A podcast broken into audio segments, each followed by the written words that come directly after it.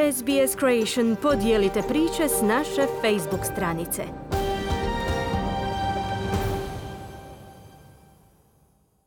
U prvom velikom govoru o svome političkom programu od kada je postao čelnik laborista, Anthony Albanese iznio je svoju viziju Australije s niskim udjelom ispuštanja štetnih plinova.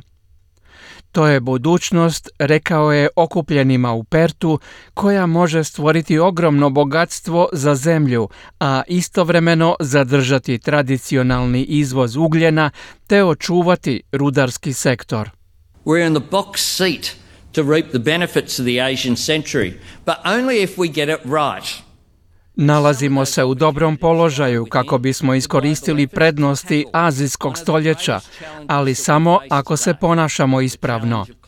A neke od tih mogućnosti leže u okviru globalnih napora za rješavanjem jednog od najvećih izazova s kojima smo danas suočeni, izazov klimatskih promjena. Činjenica je da svijet nastoji riješiti problem štetnih plinova – s pravim planiranjem i vizijom, Australija ne samo da može i dalje biti super sila u izvozu energije, nego možemo doživjeti novi procvat proizvodnje, a to znači i nova radna mjesta. No Albanizi je kazao kako trenutna politika u Australiji ne prihvaća klimatske promjene i potencijal iskorištavanja ekonomskih prilika koje će doći iz globalnog pomaka na obnovljive izvore energije. In the century that's before us, the nations that will transform into manufacturing powerhouses U stoljeću koje je pred nama, nacije koje će se pretvoriti u proizvodne moćnike su one koje mogu iskoristiti najjeftinije obnovljive izvore energije. Imamo najveću prosječnu sunčevu svjetlost po kvadratnom metru bi od bilo kojeg kontinenta na planetu.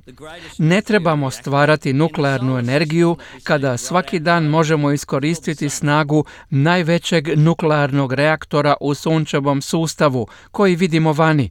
Zove se sunce. Laboristi su na posljednje izbore izašli s ambicioznim ciljem smanjenja ispuštanja štetnih plinova za 45%. Ministar energetike Angus Taylor označio je ovu ekonomsku viziju čelnika oporbe bajkom koju bi morao napustiti. And we have Albanese out there today talking about jobs, about the economy, and about wages. But he's not prepared to drop his emission reduction. Albanizi govori o poslovima, o gospodarstvu i o plaćama, ali on nije spreman napustiti svoj cilj smanjenja emisije štetnih plinova. Znamo da bi ovi ciljevi smanjili primanja građana za 9000 dolara godišnje. Smanjit će broj radnih mjesta za 336 tisuća i dovešće do velikog pada gospodarstva, posebno u regionalnim područjima i u područjima koja jako ovise o energiji poput poljoprivrede, proizvodnje i prometa. Laboristi preispituju svoj izborni program uključujući i ciljeve, ali postoje i dokazi da je vlada time prisiljena propitati svoje mogućnosti smanjenja stvaranja štetnih plinova. Glasilo Guardian Australia izvijestio je da je koalicija tiho djelovala te imenovala stručnu skupinu koja će osmisliti nove načine smanjenja ispuštanja stakleničkih plinova i dala je skupini manje od mjesec dana da osmisli preporuke daljnjeg djelovanja. Stručnom tijelu je na čelu Grant King, predsjednik na odlasku poslovnog vijeća Australije i bivši izvršni direktor elektroenergetske tvrtke Origin Energy.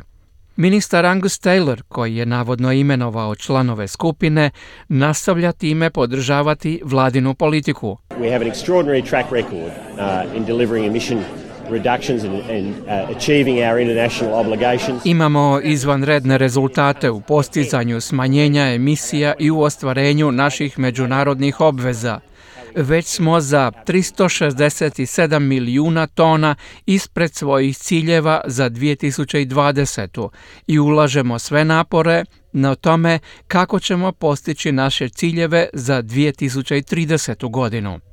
No podaci pokazuju kako se ispuštanje štetnih plinova na nacionalnoj razini povećavalo svake godine od 2015 a većina analitičara sumnja da će vlada s trenutnim programom djelovanja postići svoj cilj smanjenja od 26 do 28% u odnosu na razinu u 2005. godini.